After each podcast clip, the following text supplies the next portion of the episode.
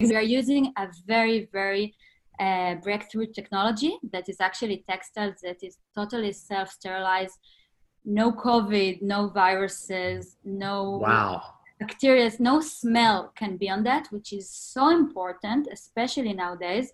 And it's going to be the first time that uh, people are going to wear it. It used to be only for the medical industry and for the military industries across the globe doing that. But for all of us, why are we even making it so difficult to put our clothes on? And the added bonus is you're making it self sterilizing, so bacteria and viruses are repelled from it. Exactly. Welcome to the Phil with Forbes 30 podcast. This is Phil Michaels, Forbes 30 Under 30 entrepreneur and performance coach. Every year, Forbes names the top 30 entrepreneurs, leaders, and stars in the world. And each week, I bring you one of them to help you level up in your life and business. From celebrities like LeBron James to Kylie Jenner and Cardi B, to entrepreneurs with companies like DoorDash, Instagram, and YouTube, you're sure to learn from the list. Thanks for spending time with me today. Now it's time to level up. Level up. Welcome to Phil with Forbes 30 podcast. Today, we have a very special guest, an Israeli fashion designer and the winner of the Fashion Humanitarian Award during New York Fashion Week. Her collections have been shown in cities around the world, including New York, Milan, Jerusalem, and Taiwan, and written about in Vogue magazine and others. She graduated from the Istituto Marangoni in Milan, one of the world's most prestigious high fashion academies. During her studies, she ranked first among 40,000 contestants in the ISKOL Digital Fashion Contest, sponsored by ISKO, one of the largest denim manufacturers in the world.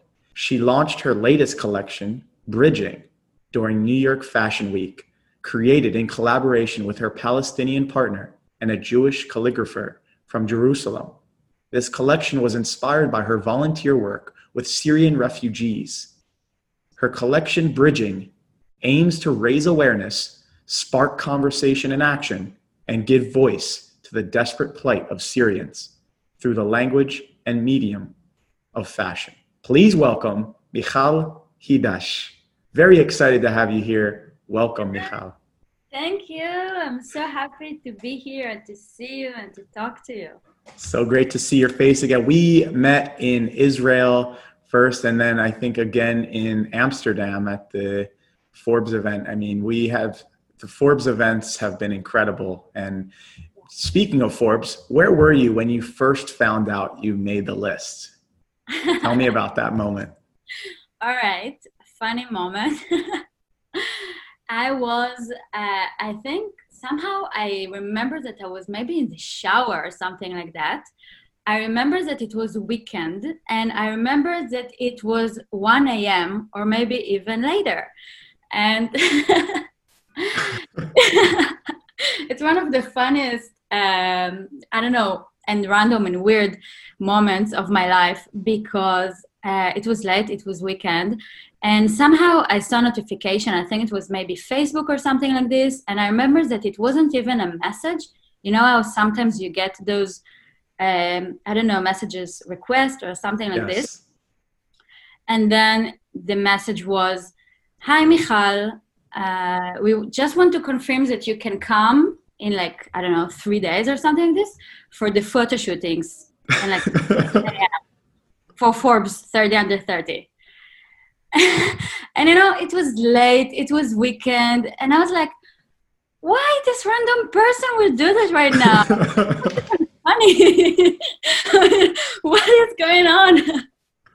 That, yeah, that's a weird message to get. I mean, you're in the shower, it's so late at night. You're like, who wants to do a photo shoot at this time? Brushing my teeth or something, coming back, you know, from, I don't know, probably having a drink with friends or something like that.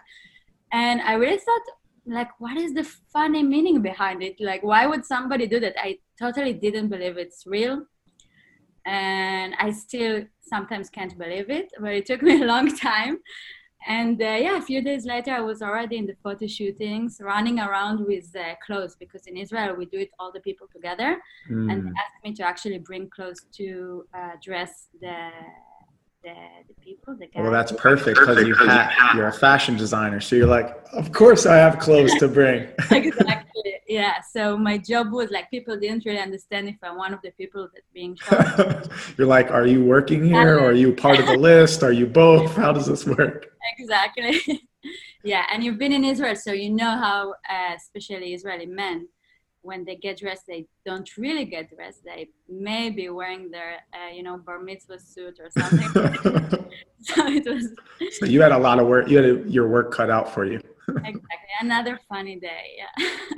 so who was the first person you shared the news with? Because you know when when you achieve anything or you get a new car, a new house, a new boat, or a new experience, first thing you want to do is share with the people you love. So when you found out this news of this achievement, this recognition, who was the first person you shared it with? I did. I can't really remember because I think that I had like those few days of like, what?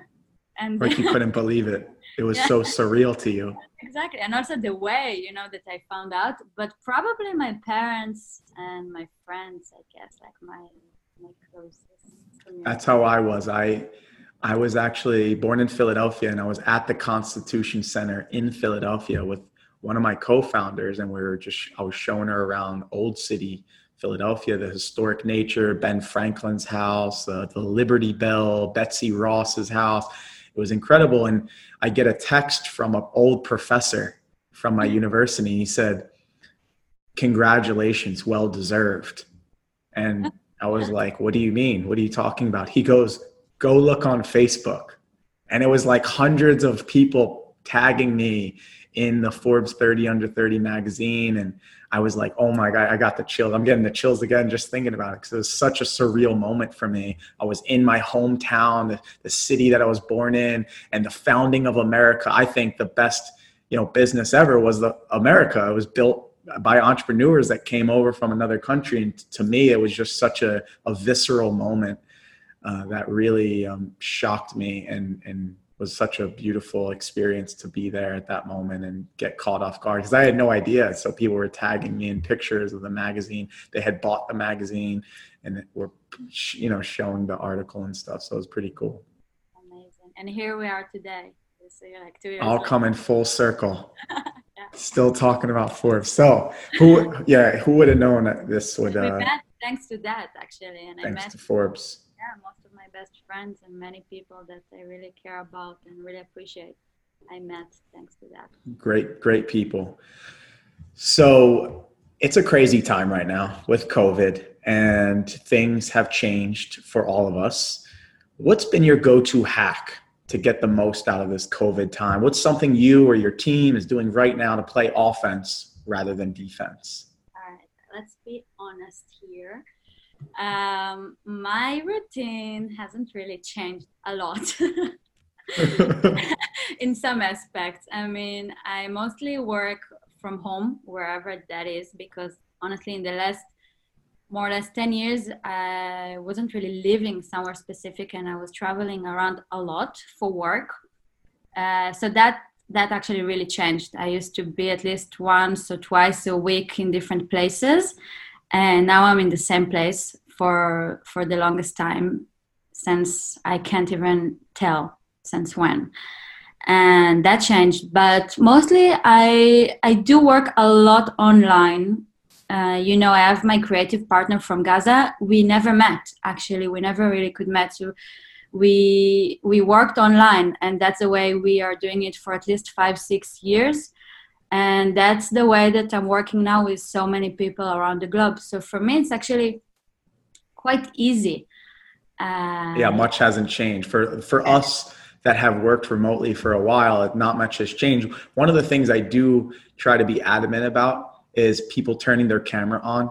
I think there's something to be said about that face-to-face interaction. Yeah. even though we can't be in person together let's try to make it as fe- feel as much as in person as it can be. Yeah i feel like there is like this social distance but it's it's a distance. It's not really social. Socially i feel that i'm more hmm. connected mm. more communicating with everyone. Touche. With, touche. what do you call it instead? Um cold distancing. I call it bridging. Bridging. There we go. Oh that was good. So take us back to the very beginning, where you're from, where you grew up, and the path that led you to where you are now, right. ultimately making it to the Forbes list. The very beginning. All right. I was born and raised in Israel, in the north of Israel, in a small town, uh, very beautiful and very green and my parents my mom was born in israel but her parents uh, came originally from europe and uh, her father is a holocaust survivor and her, my grandma was born in israel but also her parents came to israel because it's very rare you know to be born in israel especially in those times and my father they also his parents uh, are holocaust survivors uh, all of them, Auschwitz, Bergen-Belsen, all of those stories. And they ran away from Europe when he was three. So, as almost anyone in Israel, I'm a daughter and granddaughter of immigrants and hmm. refugees. Mm. And I had really uh, the, the luck to, to grow up there. And had really beautiful childhood with great friends that we are still in touch until today. And in Israel, one of the things that we do, it's a mandatory military service as we graduate from high school. So when we are 18, for women it's minimum of two years, for men it's minimum of three years, and it can be longer. And I was very excited about my military service because actually I really wanted to give back uh, the, the you know the, the safetyness and this feeling that I can do everything I want thanks to that, and thanks to the fact that we have country, it's really not obvious. And I chose to actually delay it in one year, and I had a, I made a gap year of uh, volunteering in a poor neighborhood in Jerusalem so also not just to give back when I was 18, not just as a soldier, but also I wanted to to help with kids and youth in risk and to give them some support and some love and some, if I can, some educational tools that I had.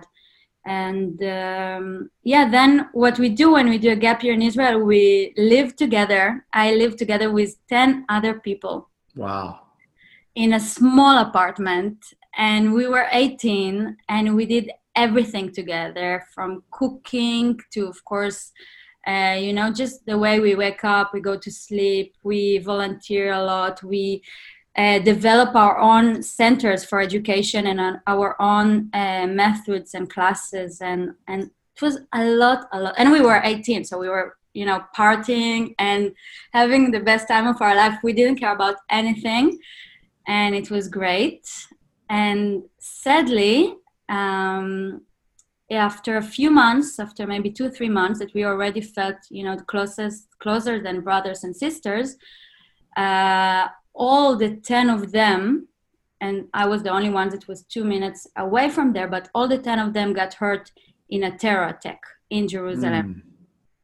So I was really the one to function since that second that it happened. And I was in between the hospitals to find out where they are, what's up. Also, my brother and sister-in-law working in Jerusalem. They're doctors in the hospital, so I I was kind of the one, you know, to have the the possibility to see them, to call the parents, to let them know what happened, to, to be there. And then during the following year, I was actually the one to help them uh, with the recovery, also physically and emotionally so that was one thing that you know made a very big uh, I don't know. Uh, I mean, it cha- it's like a pivotal moment in your life because it changes the trajectory of everything. You were two minutes away from there, so you were the only one that didn't get impacted directly from the terror attack. And you have the 10 people you live with, your friends, your brothers, your sisters, that have all been impacted in, in seconds. And now you have to take charge as like Mother Micha coming in uh, as the mother and just exactly and like who I am and you know I was it was everything from if they couldn't sleep at night because of the trauma if they needed more uh, you know medicines in the hospitals or whatever it was i was there. And then i directly like one week later after finishing with that i started my military service and my job there was actually also to help uh, soldiers who got hurt or got injured or sick during their service. Mm. And I did it in the one of the most uh, combat brigades uh, of the IDF. So I was basically I didn't have uh, uh, one base. I was traveling around all the time between the hospitals and the apartments, so where I met, you know, with the family families if they had families, or with the soldiers, and really to make sure that they have everything they need. Um, so it's kind of support of like not very specific, but just to make sure that there is someone from the IDF that knows that they're okay, and if they need anything, to make sure they get it. We So call that- that a uh, certified badass. That's what you are. And uh, I totally empathize with that. That must have been a very traumatic moment for you. And you were probably even more enthralled and inclined and motivated to join IDF after that and serve, after you just experienced your own friends and family be impacted in a direct way. And then one week later, you have to go right into IDF. Israeli Defense Forces is what IDF is, by the way, for those that are listening and you don't know what that is. And and actually, one of the in in America, in the U.S., one of the most common martial arts we learn here is Krav Maga. So I've been lucky enough to be trained in Krav Maga, and it was like the first day they taught me some things. I'm like, oh my gosh, now I'm a certified badass. I'm like, okay, Yeah, yeah. So I learned how to do it with the weapon that is basically bigger than me, the gun. Yeah, it's it's unbelievable. The gun is the gun is probably bigger than you, and, and uh, you know. how to- So you were so you must have been so motivated. I mean, how did you manage that emotion? Because you had to kind of separate your emotions from the task you had to perform a very, week very later. difficult. It was very difficult, and you're right. I had to separate a lot, and I got. I reached actually a point that I was so separated from myself that I completely. Also, you know, it's- very stressful and very busy, and you have to imagine that it's pre-iPhone time. So it's not like I had Google Map and I had to every night print a map or maps to write the numbers of the buses and the numbers of phone numbers that I had to call and to meet people in certain times. It's just crazy to imagine. It's not that long time ago. Uh, but yeah, it was challenging and I I totally forgot myself. I totally lost myself. I, I like didn't really have time to eat or even to go to the toilet or to talk with people that I love. And it I I was I was sick. I was really traumatized and didn't really deal with all the trauma traumas that I I went through. And basically every day and every hour can be a new trauma, right? Because I could see things. I, I don't know. It can be even a soldier that just uh, doesn't have a family, let's say, or maybe their fa- his family is uh, outside of Israel and he came to volunteer and is now injured at home alone or in the hospital and it's not even sure that he will have food you know like those things that usually don't really happen but it might happen and i was the one to to to to have the access to that and to see that and to help so yeah so i was totally like really bad shape after some time and that actually the moment the day that i just understood that i have to remember who i am and i have to do something for myself and i think that that day i started to study fashion design actually it was just Wow. It became Yeah. an inspiration for you to then move into put all that energy into whatever. something You creative. know, it was whatever. I just felt that I have to do something to remember who Michal is because I was really dealing with so many things and so many also personal things. You know how it's life, everything comes together usually. And usually it's it's very challenging, but it's mostly also the time that after that you can reconnect and rediscover things you always loved and you were good at and yeah and that was the case for me so i started even to study while i was still in the army in a very you know slow phase in the beginning it was slow uh, and uh, and yeah and slowly slowly and then It's amazing. I mean, that's what I love about art and creative work is it t- it's a it's a combination and a compilation of all of the experience you've ever had, the people you've met, the books you've read, the experiences that you're now able to put into your work. Yeah. And that's, it sounds like that's how the humanitarian aspect came about with your fashion company. Uh, yeah, more or less, more or less. So fashion was somehow always part of my life. My grandparents from my mom's side, uh, that I told you that were survivors, uh, they had one of the first fashion companies in Israel, and they were actually the first ones to import also fashion, sorry, from uh, from outside of Israel. And I really grew up with that. It's really like from the very, very, very beginning that there was nothing in Israel other than just like one shirt and one pants for the week for work, and one shirt and one pants for the weekend for Shabbat and they really uh, developed themselves while they were also establishing you know themselves after the war and the country and the business and the fashion industry. And my mom was born and grew up in, in this environment. So it was really part of me and my life even though they closed long before i was born and uh, part of your dna you were just born into this idea of yeah. fashion. You're like someone needs to shock the israeli fashion up because these two yeah. outfits are not doing justice for us. Exactly exactly. And you know it's funny because most of my uh, family members are somehow doctors and therapists and something like that and i'm like the only one that is into fashion. We're like more task oriented just get me the clothes to get to work. I'm wearing my scrubs outfit today. And you're like let's put a little color in there and yeah, add a little accent. Yeah. Yeah yeah. So yeah so that that happened.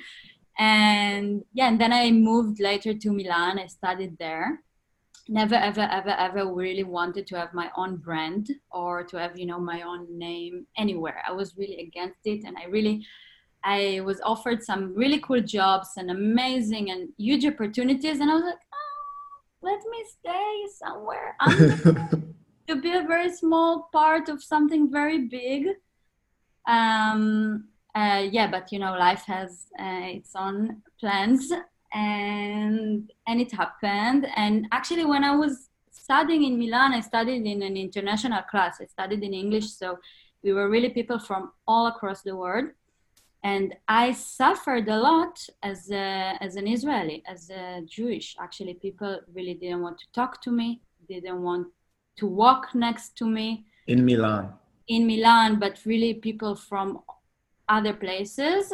Um, of course, it was crazy for me in the beginning. I totally didn't get it. I, was like, "What is happening?" And I was really like the grandma of the class. I was older also because I did. Mother yeah. Miha comes out again. Exactly, exactly. I was the mama. I was like even cooking for them and taking them out because I, I already knew Milan and I had my own places and friends. Uh, so that was a shock. But I think that that also led me to understand that nobody can really un- know or understand my uh, my narrative. Nobody really grew up the way i did. Nobody knows how it is to that everyone in israel knows someone who died because of the war. And nobody wants to keep the war. We all have the value of uh, of peace and we actually go to the army to protect ourselves and to protect others and not to kill. But of course that's the narratives that some people hear uh, unfortunately but that happens so that's the stereotype that is is yeah. shared in mainstream media especially so how did you deal with that how did you manage that and then you eventually went on to partner with a palestinian directly so how did you manage that conflict of interest yeah. because yeah, in no. it's i mean now when we talk about it and we look back of course we can see that things are connected but i of course i didn't understand it back then. I, I, just you know i did my best and i was it was sad for me that specific situation but i i loved studying and i i really tried to do just to enjoy it. I was quite chilled i think. And um when you're then, cooking for everyone too that probably worked. They're like hey Michal's not so bad. I like her Except don't make that gefilte fish again, though. We not we need. no, it's not my thing. Not not gefilte fish. Maybe falafel or hummus. Now I know why uh, Claudio said that falafel is his favorite dish now. Yeah, that's that's the one thing we have in common. um, so how did you manage that? How did you deal with that cognitive dissonance of, you know? I, I didn't really. I was sad. I was sad because you know my my grandparents lost everything and everyone that they had and that they loved because of the only one fact that they were born uh, to Jewish grandparents and they were born to Jewish grandparents. Nobody really shows that, and it doesn't reflect me in any way other than just this is who I, you know, was born to. Uh, and it is said, it is said that people, if they're, uh, I don't know, Native Americans or Black people or people with disabilities being treated in some specific way, that they don't really have anything to do about it. It's not really their choice, and maybe they're even you know living happily and they they solved with themselves that narrative that conflict if they had but the outside society still sees them in that way. Mm. and of course yeah i can see you also smiling because you know that how it affected me uh, in my work. So actually what happened is that i uh, went for a, a summer family vacation in israel. And it was the summer of 2014 and the war started between israel and gaza. And that to make long story short was when I, I, I volunteered with kids and in my hometown that is really pastoral and really quiet and the kids the jewish kids come from the area of the the war zone. So they used to since the day they were born to have like alarms and four seconds to run to the shelters. Mm. they're they're experiencing the war inside of them. It's not even where they are. It's it's their you know their whole um, experience. Their whole being. And when i saw that and i saw the, the the conflict between the beautiful and quiet and pastoral and animals environment and those kids that like something like this will happen and they will run and hide under something and will cry. And my first thought was i know those kids because I, i'm one of them. I know their culture. I know their food. I know their music. I know you know their their kids channels and stuff like that but I have no idea about what is happening in the other side. I don't even know if they have alarms, if they have shelters, what do they do, what do they eat, how how their life looks like.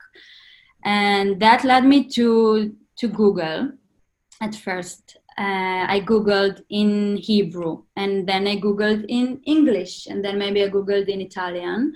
And I saw very different pictures of very mm. different narratives that tells completely different story uh, and that led me to actually try and talk to people just to communicate just like hey you know how there was some way that we can talk now if it's facebook or instagram or whatever you wanted to hear the story the narrative directly from, from them instead from of them. it being filtered exactly. through a different channel because you saw this dichotomy of this beautiful location and yet there's war happening right here and it's you wanted to identify how is this possible? These are the same humans that i, am. I eat the same food. I listen to the same music. I, I am those children. Exactly exactly. And and i have no other way to find out other than talking with people. And obviously i understood that because i know that also people see me in, in some specific way but if they don't talk to me if they don't ask me they will never really know how it is how, how does it feel or how it like even if i have choices or or not. And as i started to do that um, i received only very negative feedbacks. Only you're a murderer. You are killing babies. And really the worst of the worst you don't even want to know because obviously people didn't know anything about me other than what they consume in the media or what they are brainwashed or what whatever it is. And so i couldn't judge them because i also know about them only what i've been taught. And later on i continued. I really didn't give up and i continued to try to talk to people from all the arab world not just palestinian and not just from gaza until one day that i found this uh, amazing and brave and creative person that is just a very very good spirit in this world that happened to be born in gaza. Again not his choice and nothing that he can do about it sadly. And really super intelligent and and kind that it took really a second. We checked it few years later. Back our first conversation it took a second for us to become friends and to start to to speak about ourselves and about our families and about things we we care about and we like and food and i don't know take selfies and it was the similarities cool. you had you just you connected on the things that made you in you common rather than the things that made you different the things that made us humans that was yes. the only thing that was the very very basic simple fact that we really talked about who we are, we are not what we are. Mm. And made us friends in seconds. And that just led us to really want to share that story that later on became all of this New York Fashion Week and craziness. But that's really how it started. It's beautiful. And how did you even come across paths? How did you even meet him in person? So I never really met him in person. I mean, I met him only once, and that was a very rare moment. After that, we tried, and we are still trying all the time to help him to get visa, but it's very complicated. Uh, but you mean how I how I came? How did you originally connect and and even meet yeah, uh, so virtually? I, and so I was already back in Milan. I was back in university and you know living the life of a student designing a student which never really sleeps and and really just uh, designing all the time but also trying to have some fun. And i i just didn't give up. I continued to to search and to google and to, to talk to people and i i just you know i just did it. One day i remember one night i uh, i came across one of uh, of his artworks is an architect and is uh, is a teacher in the university for freehand architectural drawings. Mm. I can't even say his name just to make it clear because it's too dangerous for him and wow. for his family. Yeah, he might literally just get killed or be in jail. It's a, a huge risk that he's taking to communicate with me um, sadly, because of the situation, because of uh, the leaders. That's understandable, and I commend you for you know maintaining that privacy for him. But but that's a very special yeah. relationship you have. Yeah. So the the work of him that I saw was actually took pictures from bombing on Gaza, and he took like this this all bomb. Uh, picture and I, I, will send you this that you could see. And he, he, drew on top of it in like photoshop or something. And he, he drew things that were sad but also full of hope for me. Mm. that's how i felt.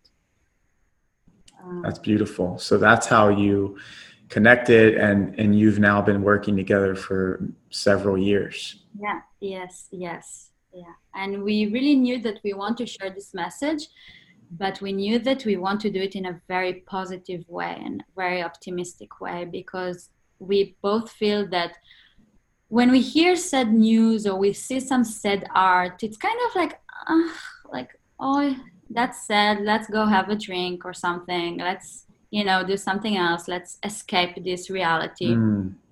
um, so we really use kind of take advantage of the tool of being colorful and and use very good uh, materials that actually attract people to just firstly want to to wear the clothes and to to see it if it's art if it's on the wall or if it's the actual collection.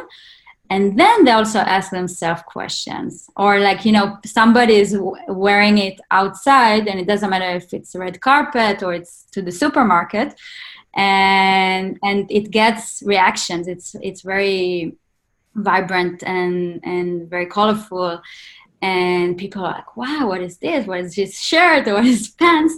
And then the way that we communicate our message is that also people say thank you. And by the way it was made by those two artists an israeli jew a palestinian from gaza. They work together they create those things together yeah and it, it helps people to ask questions and to open up a little bit their minds. They're they're so mind blown and shocked like how is this possible? This completely you know conflicts with the narrative i've been holding in my head and now they have to entertain this cognitive dissonance of yeah. my former reality and my new reality my new normal.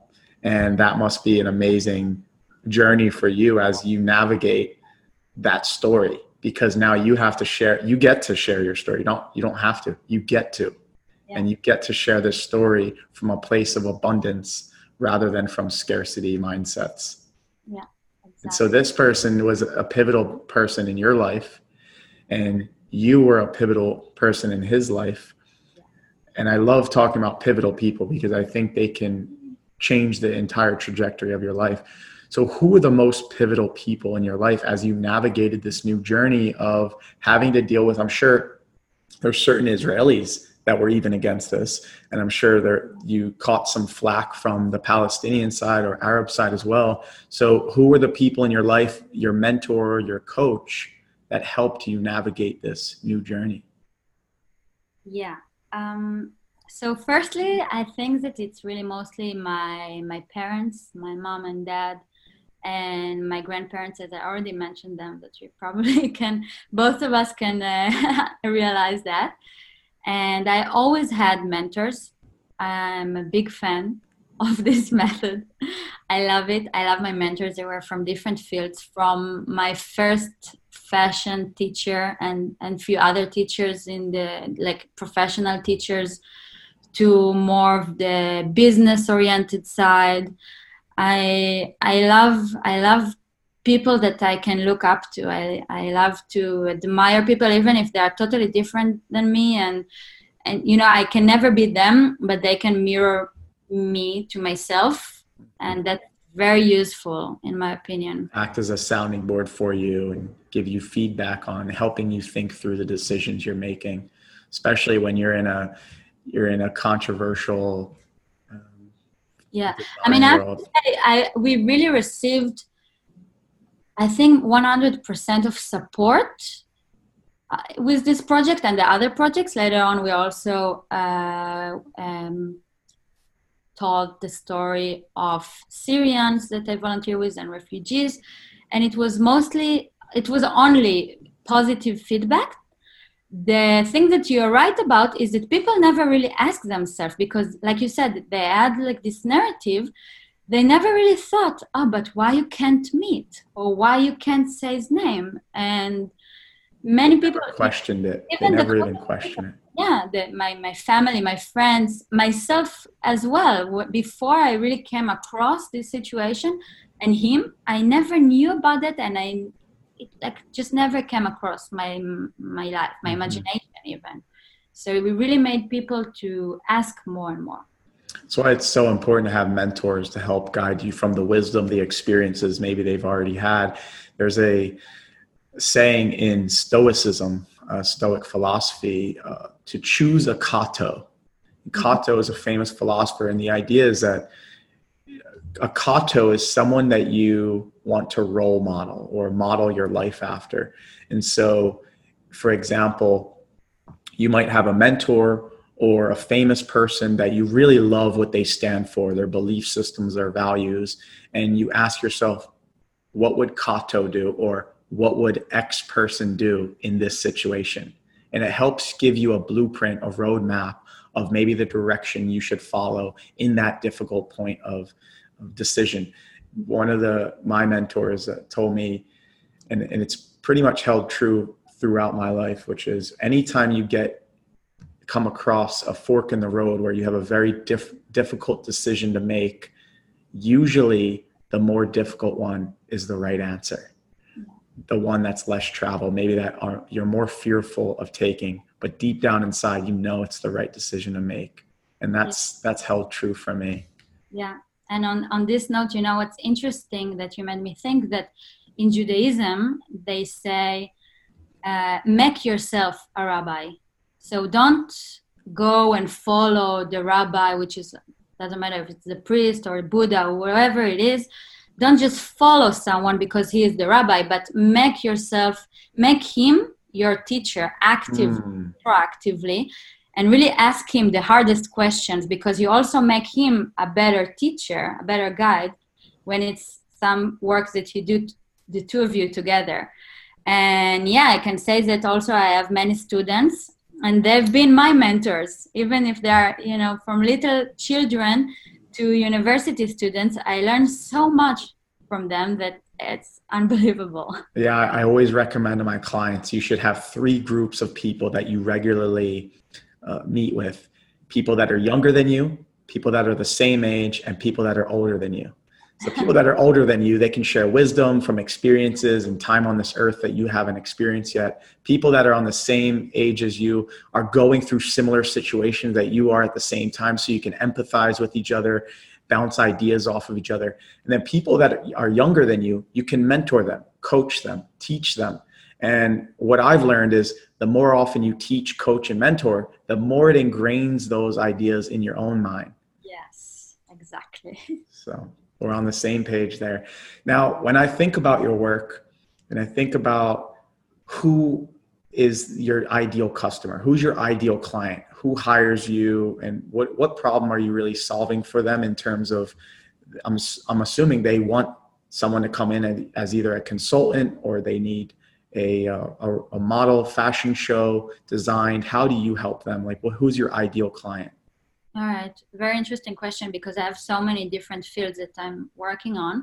I have, um, where should I start? Maybe the thing that is most important for me is the collection that I'm working on now for two years. It's a collection that is also for people with physical disabilities, but also for anyone else. Mm. So actually, we are getting dressed since ever. We will always need more clothes, unfortunately, or not.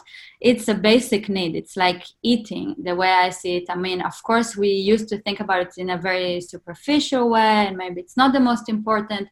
But we need to protect ourselves and we need to express ourselves. We need to mm-hmm. communicate with ourselves and with others. And this is the first thing you actually learn about someone and it's the first things that you feel about yourself you know how your your outfit really changes your mood and the way you feel confident. And anything yeah, when you look good you feel good. And when you yeah. feel good you perform good. You, you exactly. perform well. And also if you just want to chill if you want to be at home you change to those clothes that makes you feel comfortable and yeah so yeah, during covid I, I tell people like listen even though you don't have to go outside if you dress up nice it's going to make you feel good and, and be more productive throughout the day. And and what you said is it's the first thing people see. In restaurants they always tell you that they want the host or the hostess to appear very you know likable and impressionable because you're the very first impression they have of the restaurant and the very last impression they have of the restaurant and so people since they're experiencing you with their eyes what you're wearing is the first way they're going to judge you and I always tell people people will judge you more by how well you speak and how well you dress than anything else because those are the first things they see and hear. Yeah, exactly. And you know, for me, as I told you, it's also a tool to raise awareness and to talk about issues I care about. So one of the things is really people that uh, have physical disabilities. They can live nowadays an amazing lifestyle. There is so much technology uh, probably also in your podcast, and so many amazing, innovative ways to really deal with everything. But the way we get dressed, that hasn't changed for maybe, we are now assuming 50,000 years, but probably even more. But if you will see the first, the oldest needle that was found 50,000 years ago, it's the same, exactly the same that we use. Wow. So 50,000 years ago was the first needle the that people were using needle, to thread clothes. The oldest needle that was found until today. And wow. exactly the same. And we're still using the same needle. There's not much innovation there. So if you're listening and you have an idea that you've been wanting to work on for creating exactly. a new needle, this exactly. You know, we have all of those industries like airplanes and robots and flying cars, and all of them are made by machines. But there is no even one garment in the universe that was made without humans. Mm. And that is a crazy thing to realize. And I think it's also something to appreciate.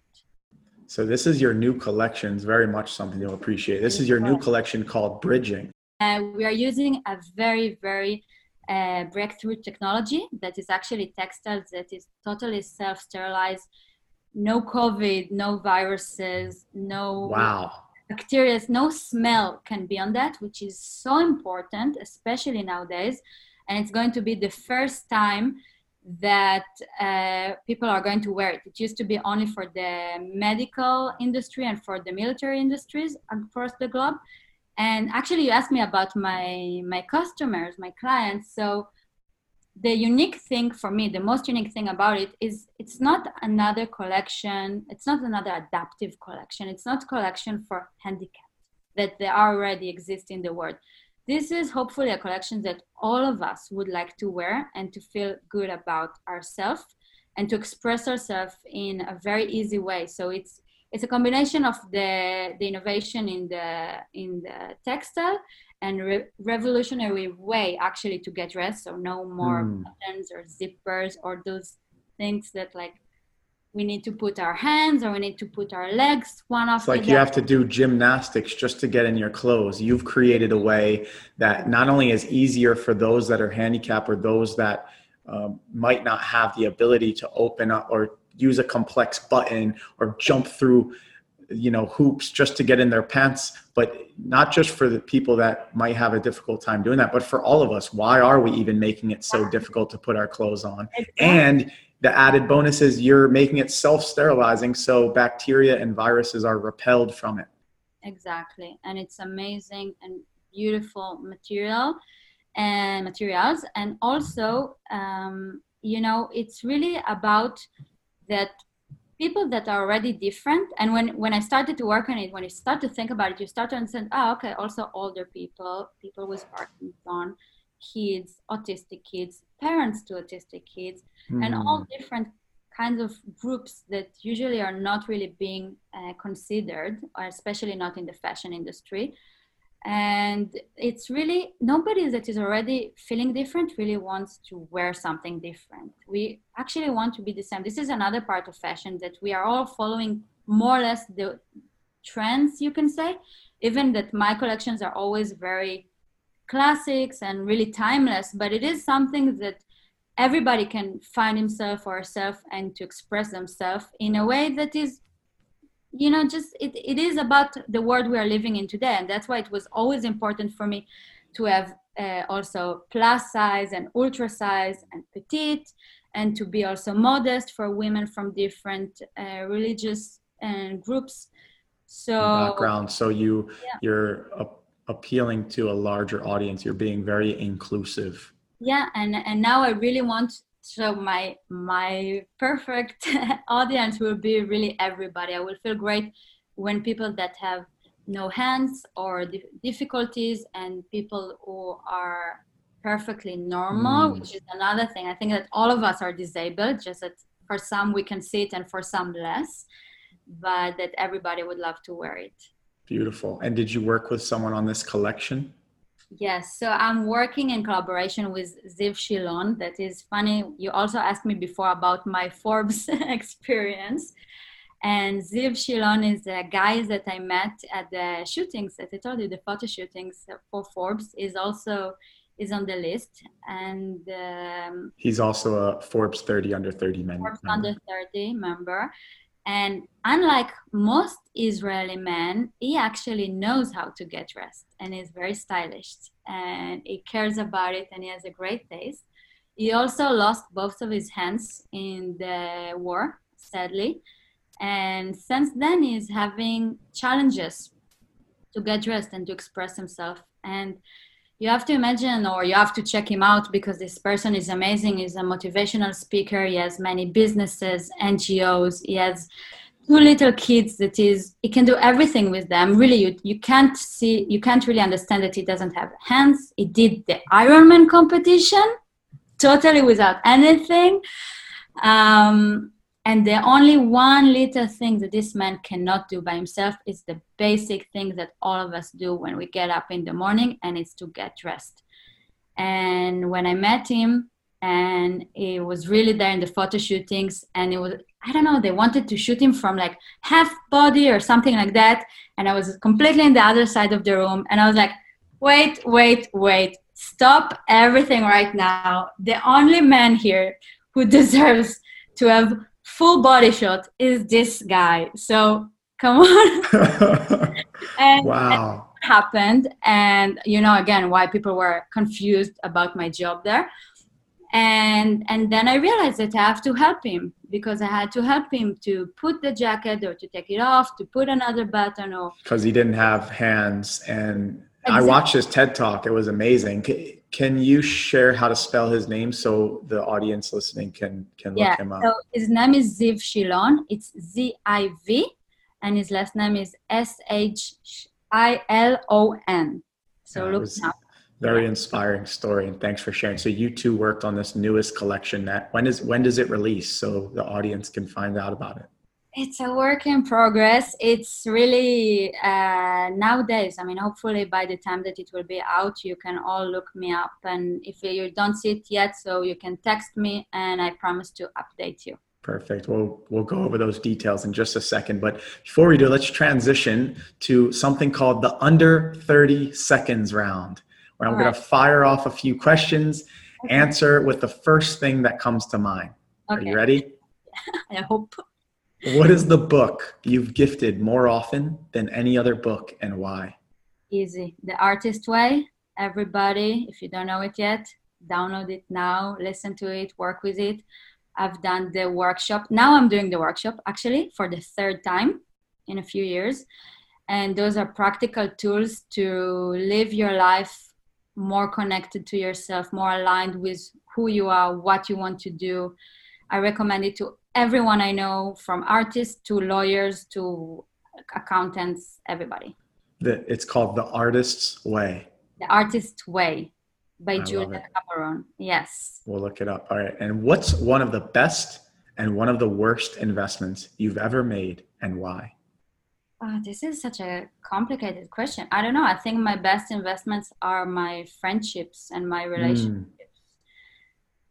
A bad investment? this is too hard. I don't know. I need more seconds to think.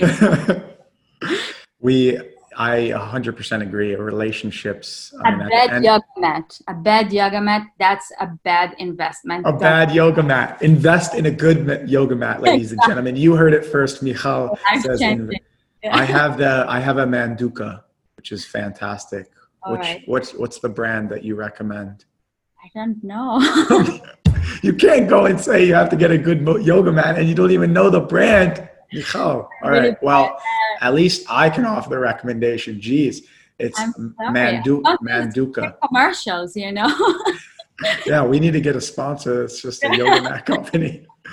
Okay, what is one of your guilty pleasures or cheat meals? Favorite cheat meal? Okay, so I'm vegan. We're vegan here, and it's mostly healthy food gluten free and i love it it's amazing.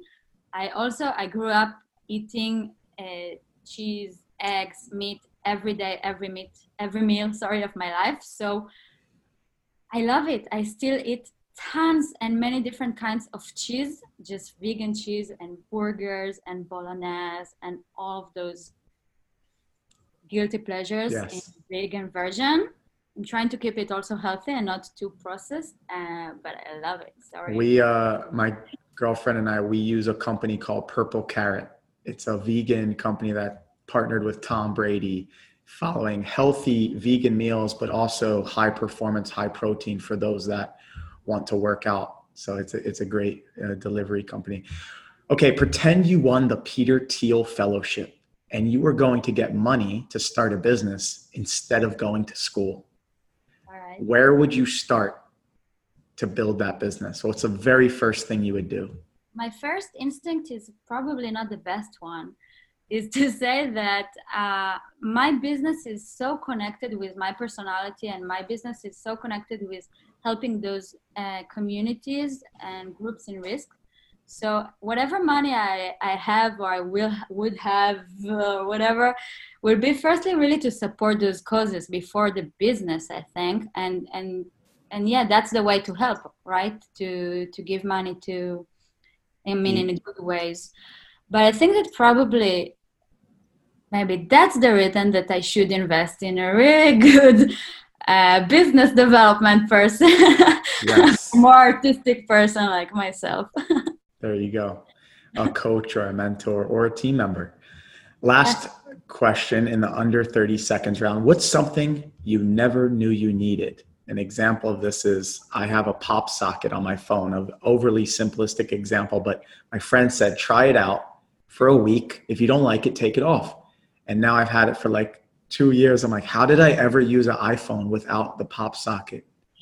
Wow, I should use it.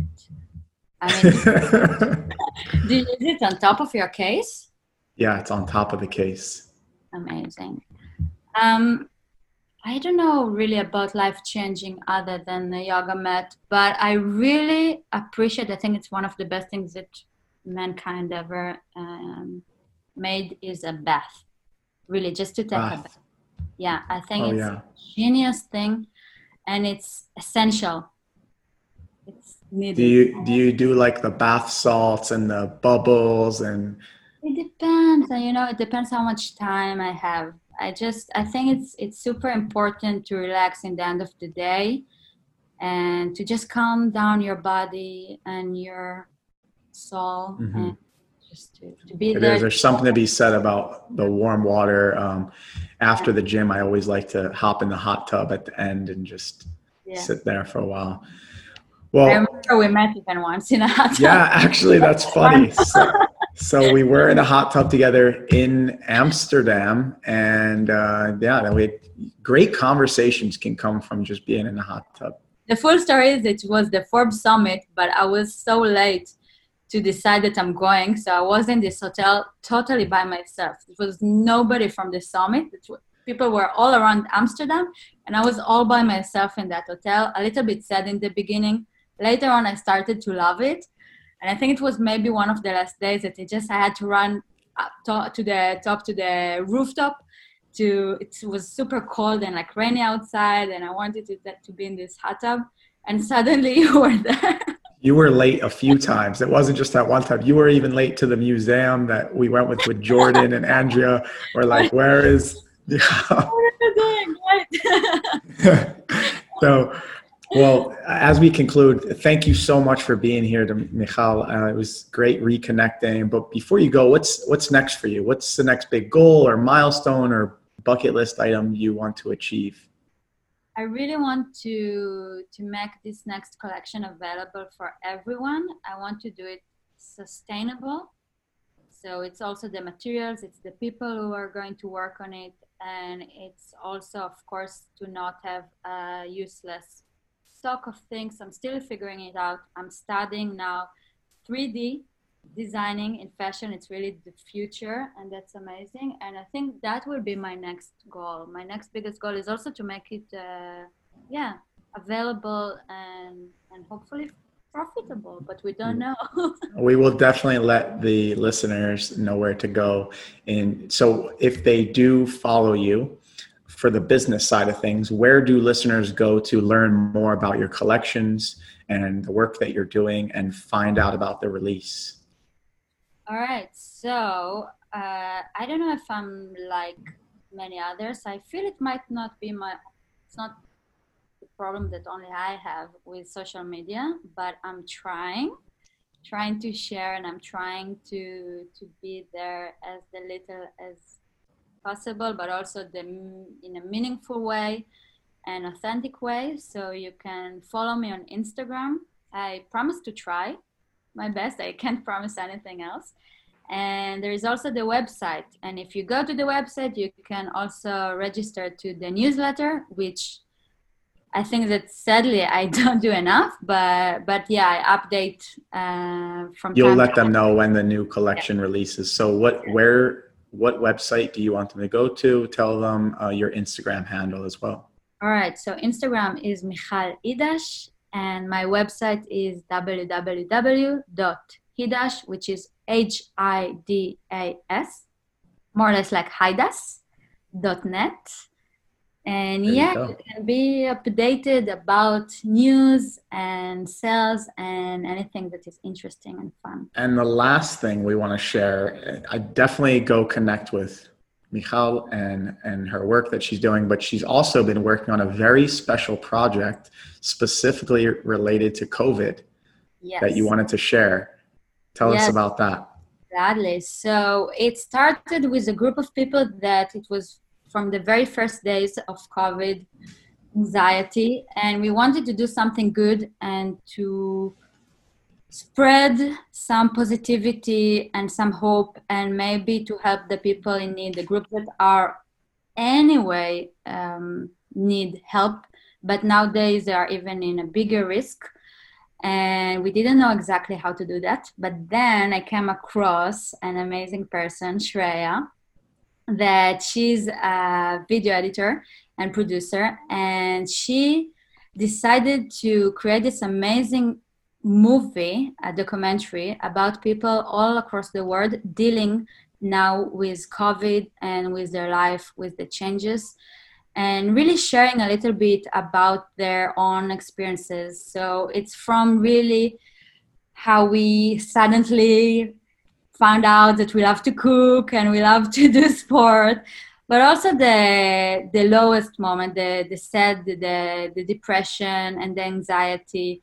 And the message is really we all in this together. So to imagine that only one country will maybe overcome and maybe will heal and maybe even will totally reduce the amount of people sick in their country it's basically like thinking that oh i have this problem in my shoulder and i figure it out. But if my my other finger will still have some kind of disease it will continue to to affect my shoulder and my whole body. And that's the way we see it with the world. So if people in africa and they don't have the awareness or they don't have the tools or they are in refugee camps and they don't even have water um, will not you know be able to help themselves and we will not help them then we are risking all of us actually. And in this movie you can see people from really across any field. We have ambassadors and and artists and refugees and tech people. And all of them really sharing this message and we found out that we again have much more in common than we think. Came back to the core fundamentals of relationships and what means the most to us cooking together sharing amazing memories together laughing enjoying each other's company learning and growing from each other.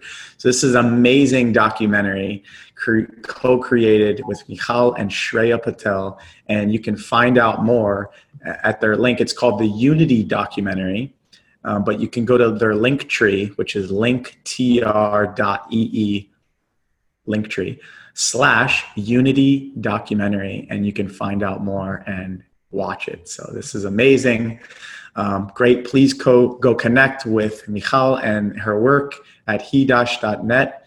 Thank you, ladies and gentlemen, for being here today. We learned so much about the Bridging Collection, um, inspiring work bringing two different people together and Palestinians and Israelis and, and those in Gaza and those that are less fortunate. And, you know, I love that we met and, and got to share experiences in multiple places because of Forbes and Forbes bringing us even to Israel with the reality trip. And, you know, I wanted to see both sides too. So I got to go to the Palestinian side across the border and meet with my Palestinian friends. And, Israeli friends, and it was great to have, like you said, relationships around the world where you can hear their story.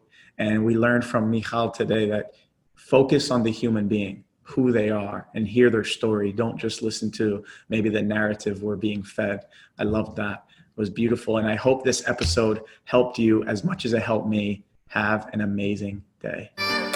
Thanks for joining us today. I hope this episode helped you as much as it helped me. Who do you think would benefit from hearing it? You can make an impact on their life by sharing it now. Before you go, I encourage you to tell us your favorite part of the episode in the review section. Now it's time to level up. Level up.